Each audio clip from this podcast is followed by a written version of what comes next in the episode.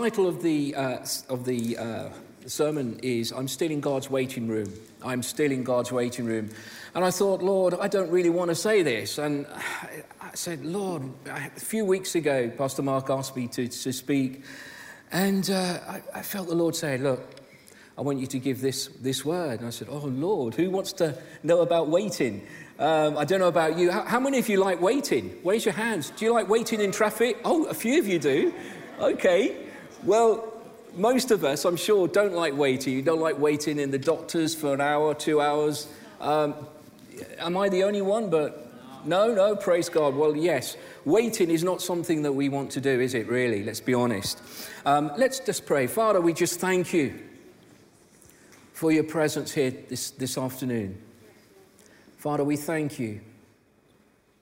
I just pray that you would quieten our hearts and give us revelation in the short time that we have.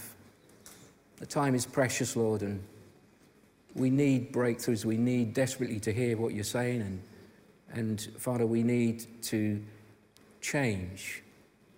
Father, we bless you in Jesus' name. Amen.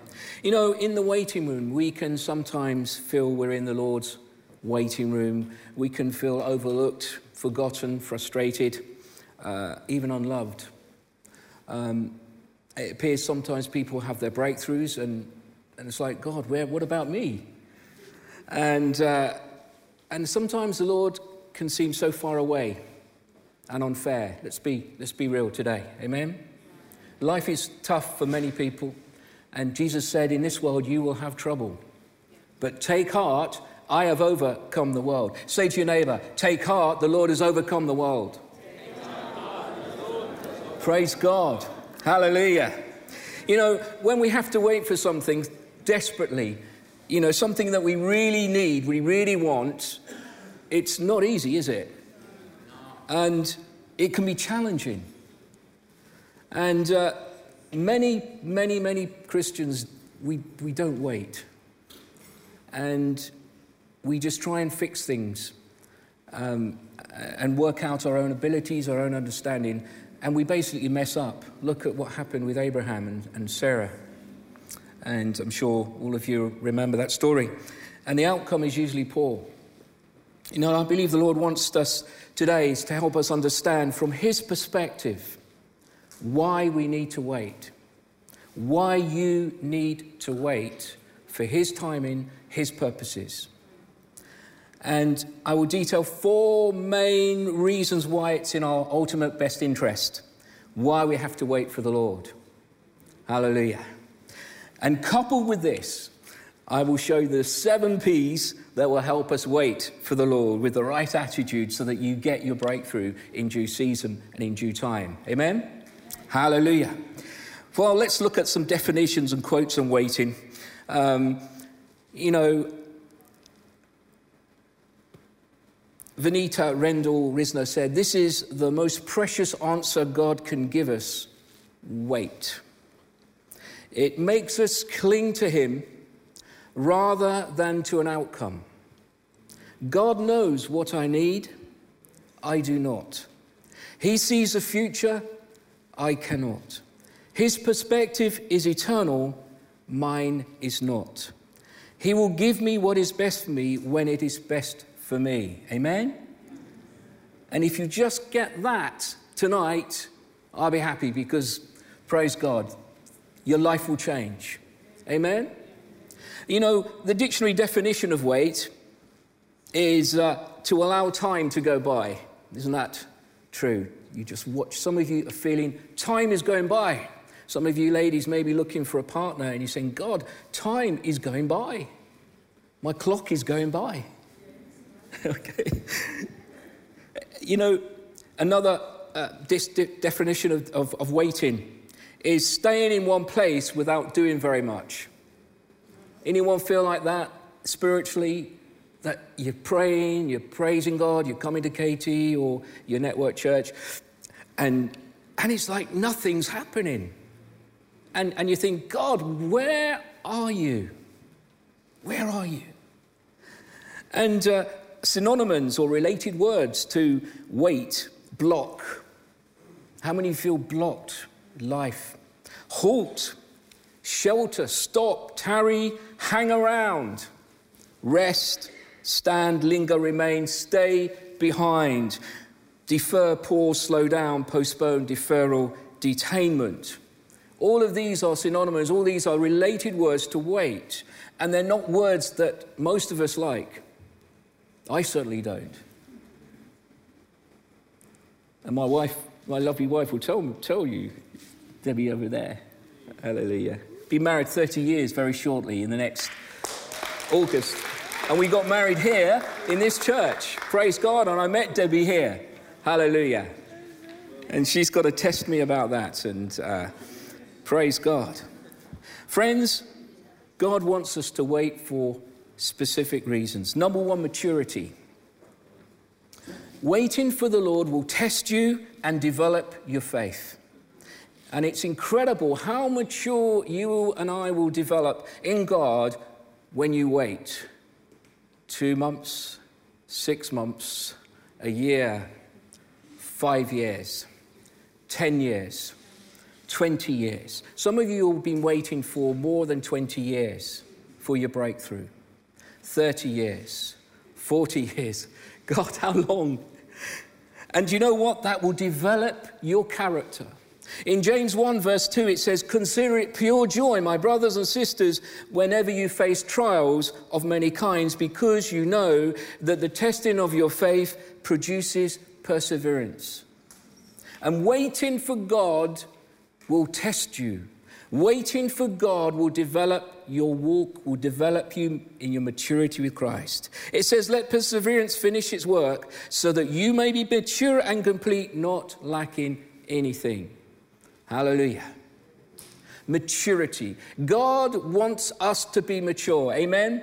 He wants KT people and Living Waters people and all those under my sound of my voice. He wants us to be mature, to grow in Him. Hallelujah. Not to be fickle minded. Well, God, I haven't got my breakthrough today, so I'm leaving this church or I'm leaving my cell, I'm going somewhere else.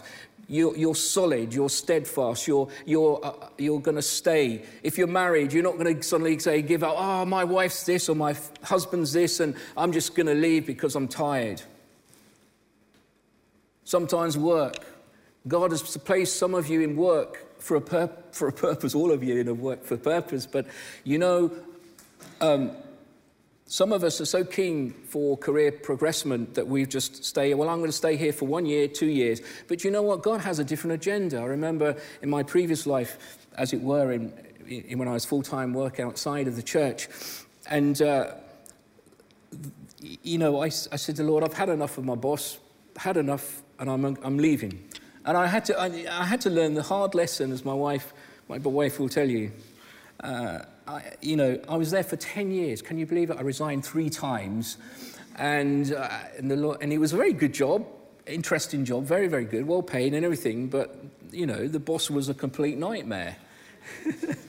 I'm sure none of you have guys uh, or bosses like that, but I had. And, uh, and the Lord said to me, Start praying for him. And I said, I don't want to pray for him. the prayers that I would be praying for him would not be very edifying. but the Lord said, No, you stay. When, I, when you leave, you leave with honor. When you leave with my blessing, you leave when you in the right spirit. And it took 10 years, and by that time, it was the right, the right time when I left, and, the, and my boss was almost begging me to stay. And, and I was left for, to join the ministry, the full time ministry in the church. And but I had to learn, learn those lessons. And friends, you need to learn those lessons as well if you're not learning. Your life is not your own. If you're born again by the Spirit of God, God has called you in your work. You stay there until He gives you the green light.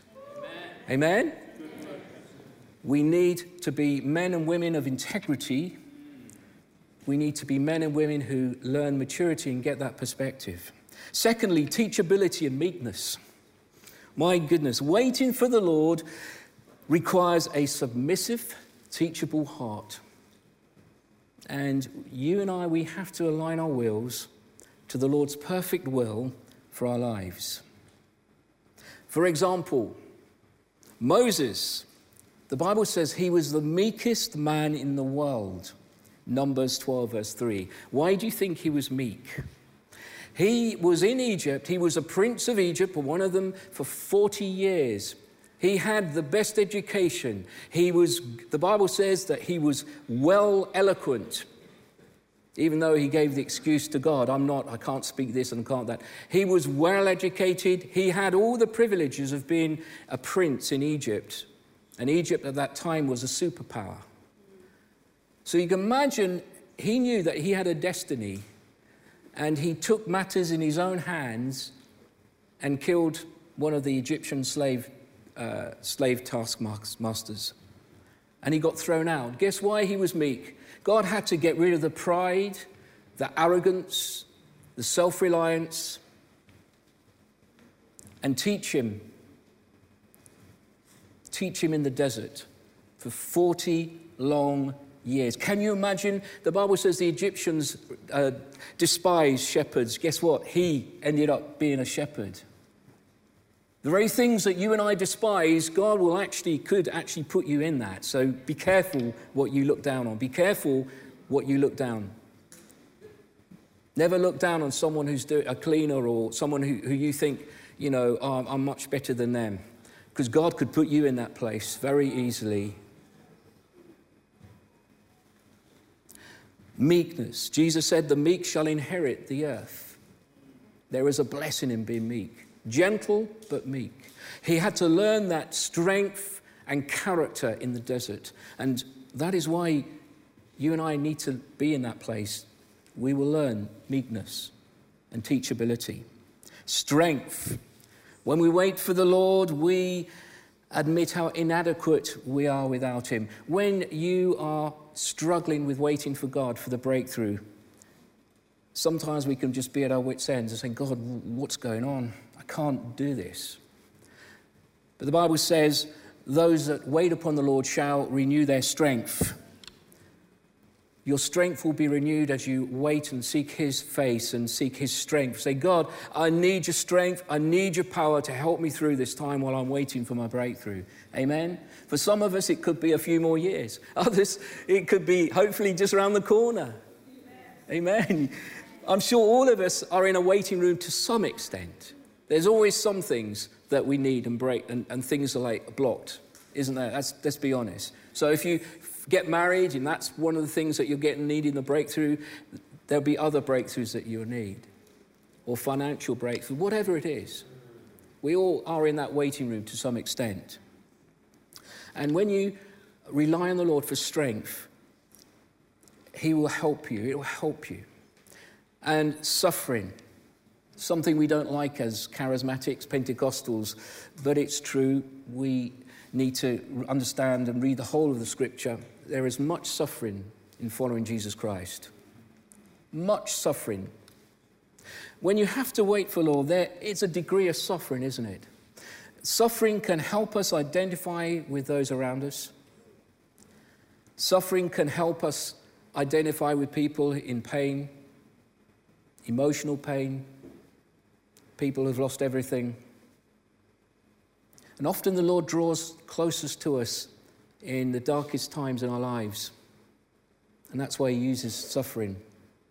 Because God has a different perspective to you and me. In 2 Corinthians 1, verse 5, the Apostle Paul says, For as the sufferings of Christ abound in us, overflowing, that's what the word abounds. How many of you want to abound in suffering? I, I don't know any hands, and I'm not raising my hand either. But he said, They're abounding in sufferings. He says, So our consolation, so our comfort abounds through Christ. So the more challenged that you are, the more of the, consol- the, the comfort and grace that you get in your time of waiting, and your suffering. Amen? In 1 Peter 4, he says, Peter says, Therefore, since Christ suffered for us in the flesh, arm yourself also with the same mind.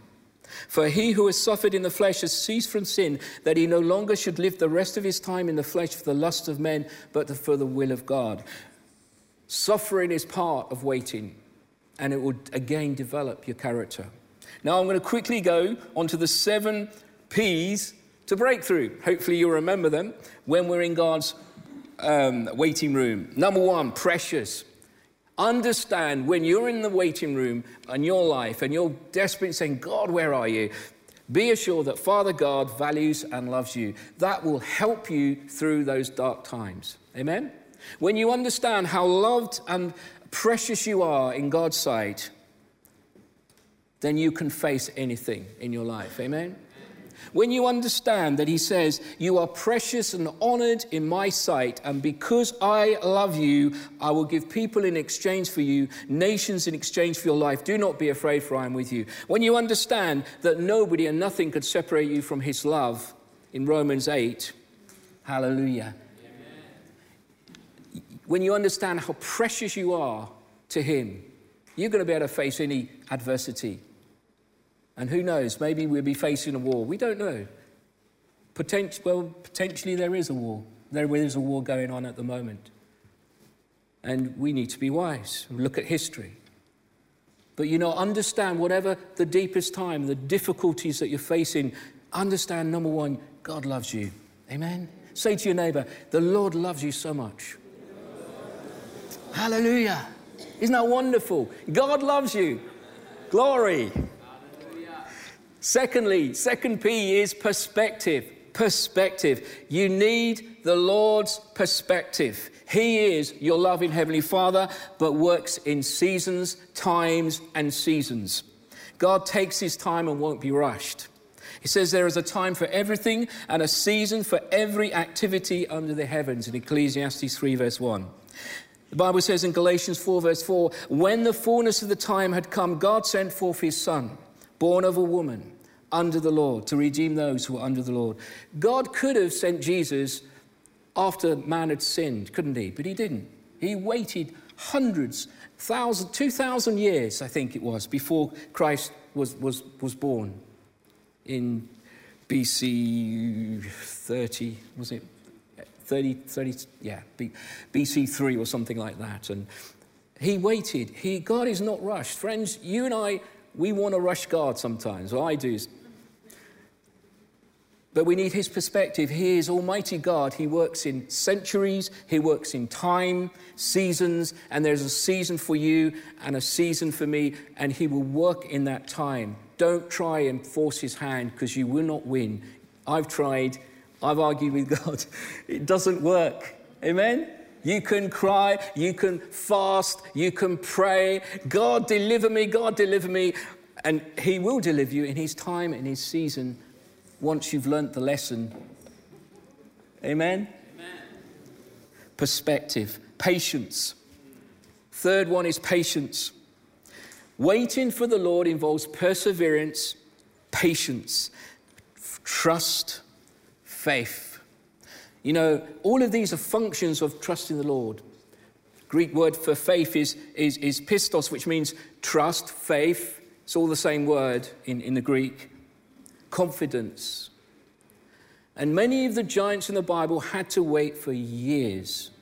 This is what the prosperity teachers don't tell you years. Years. How many of you want to wait 25 years for a son or a daughter if you're married? Amen? Abraham had to wait for his promise 25 long years. Imagine that 25 long years. That's no joke, is it? Joseph, he had a promise from God at 17 that he would be, uh, that he, he would be a leader, that he'd be somebody very influential. He then gets thrown into a prison. He had to wait 13 years to fulfill God's promise of being the co leader of Egypt. Moses, poor Moses, had 40 long years in the wilderness. And we complain. He was 80 before he started his ministry. 80 years of old. So you're never too old for God to use you. So some of you who are thinking I'm retiring now, God is not in that business of you retiring in the sense of, oh, there's no more work for you. There's a lot of work for you to do. You can spend much more time helping the church, working in the church, and, and doing all sorts of things. Get the vision from God. Hallelujah. David, King David had to wait nearly 15 years before becoming king of Israel. Friends, do not underestimate God's timing. and how long it takes to mold you, to change you, and to generate you and create you more like Christ. And fourthly, and I'm rushing through now, prioritize. Prioritize. Concentrate on your walk with the Lord. You know, the Bible says, Delight yourself also in the Lord, and he shall give you the desires of your heart. In Ephesians 3, verse 19, Paul says, To know the love of Christ, which passes knowledge, that you may be filled with all of the fullness of God. And Jesus said in Matthew 6, Seek first the kingdom of God and his righteousness. All these things shall be added unto you. You prioritize. When you're waiting for God, you prioritize his kingdom. Amen? Not your kingdom. And too many of us, we prioritize our kingdom. Oh Lord, it's all about me. It's all about me. We sometimes sing that song, and, and, and it's instead of saying it's all about you, Lord, we say, Oh, it's all about me. We need to change, friends. God wants you to prioritize your life. You are kingdom focused. Understand, we need that revelation. Time is short. One of my ladies in our church, she, she was with her colleague last week, 47, no health problems, and she suddenly passed away just like that. And it's, it's very sad. Life is, is not guaranteed. Your life is not guaranteed. My life is not guaranteed. There is an urgency that you and I need. Seek first his kingdom.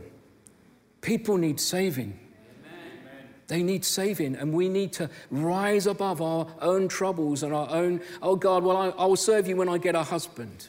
I've heard that. God, I'll serve you when I retire. I heard that as well. One lady said to me at church, um, she was a nurse, lovely lady, and she said to me, Pastor, I'll have more time and I will, I will get involved in the church a little bit and help. And soon, when I retire, and she, a few years later, she said, Oh, I'm retiring. I said, Great. He says, I'm going to Mauritius. That's not priority, friends. Don't, you can't blackmail God, by the way, as well. I, I've worked that out as well. I've tried. If you do this, Lord, I would do that. No, no, it doesn't work, does it? it doesn't work. Lord, if you give me this, if you, if you give me this amount of money, if you give me that breakthrough, I will serve you and do that. Friends, prioritize his kingdom. Amen. Fifthly, praise. Waiting can be difficult, as we know, and, and, and damaging. But praising the Lord, thanking Him, helps us to rise above the discouragement. Praise Him. Praise Him. Leah, very quickly, Leah was an unloved wife, one of the wives of Jacob. She has four sons, and each of them represent a journey from the focus of her unfulfilled need. Her need was she was rejected by her husband, and she was desperate for his love. Desperate. And maybe some of you can maybe relate to that in, in, in different areas, desperate for the breakthrough, you, whether it's for a child or, or marriage or, or, or, the right career or, the right house or, or whatever. And, and when you look through the sons that she has, she goes, firstly, she had a son called Reuben, which means to see, see a son. She, she's basically saying, I'm, I'm, I'm in pain, but see, I have a son and, and Leah is so focused on, on getting her husband's favor.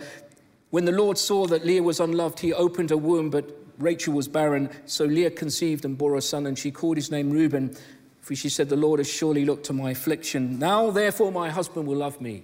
And, and I haven't got much time now for that, for carry on. But, but when, at the end of that time, she moved from focusing on her husband. Oh, if I, I've got another son. Surely he's going to love me now. No. And then, do you know what she says? Her last son that she had was Judah. It's where, where Jews, where we call Jews, Jude, Judah.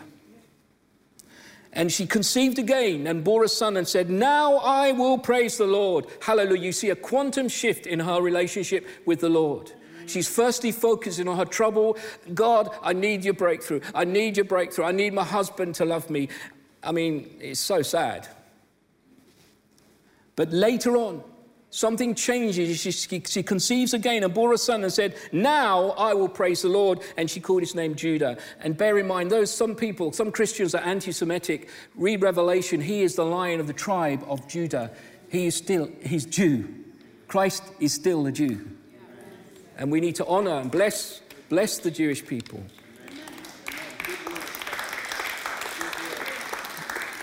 So for breakthroughs in you, praise Him, praise Him, praise Him. People, my goodness, sometimes when we're in our waiting room, we, we get really upset with people, don't we? We get upset with family relationship, members, friends, neighbors, church family. And, and do you know, friends, God wants you to have positive relationship, positive relationships. Paul says, I therefore, the prisoner of the Lord, beseech you to walk worthy, Ephesians 4, verse 1, of the calling which we were called with all lowliness and gentleness, with long suffering, bearing with one another in love, endeavoring to keep the unity of the Spirit in the bond of peace. Friends, in these difficult times, work on your relationships. If you are looking to get married, you need to work on your existing relationships. What type of person are you? Are you a loving person or are you selfish? Amen.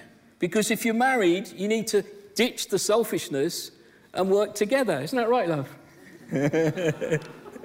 Not that I'm perfect, of course, but you've, got to, you've got to ditch being selfish. You think of the other person. And God will not give you a partner, usually, if you can't even work with your own siblings and family members or, or church members because it's all about you. God is not stupid, by the way. Some of us think He is. Some of us think, and I think, think some of my church members think He is stupid.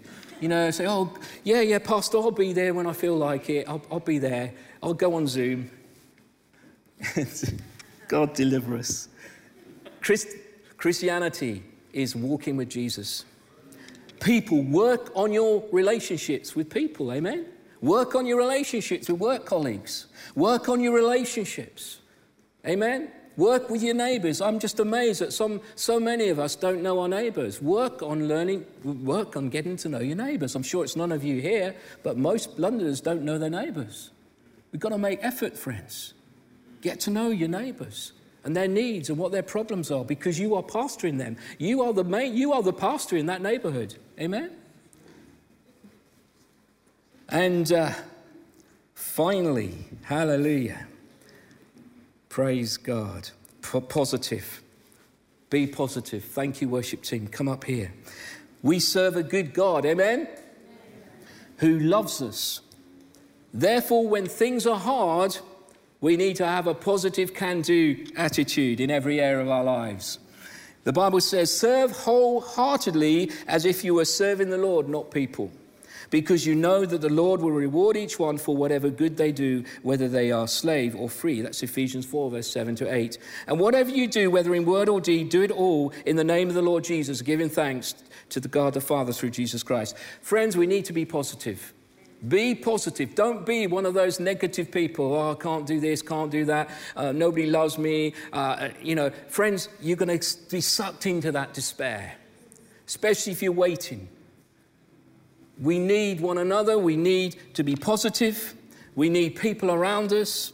We need to be praising God. We need to be prioritizing the kingdom.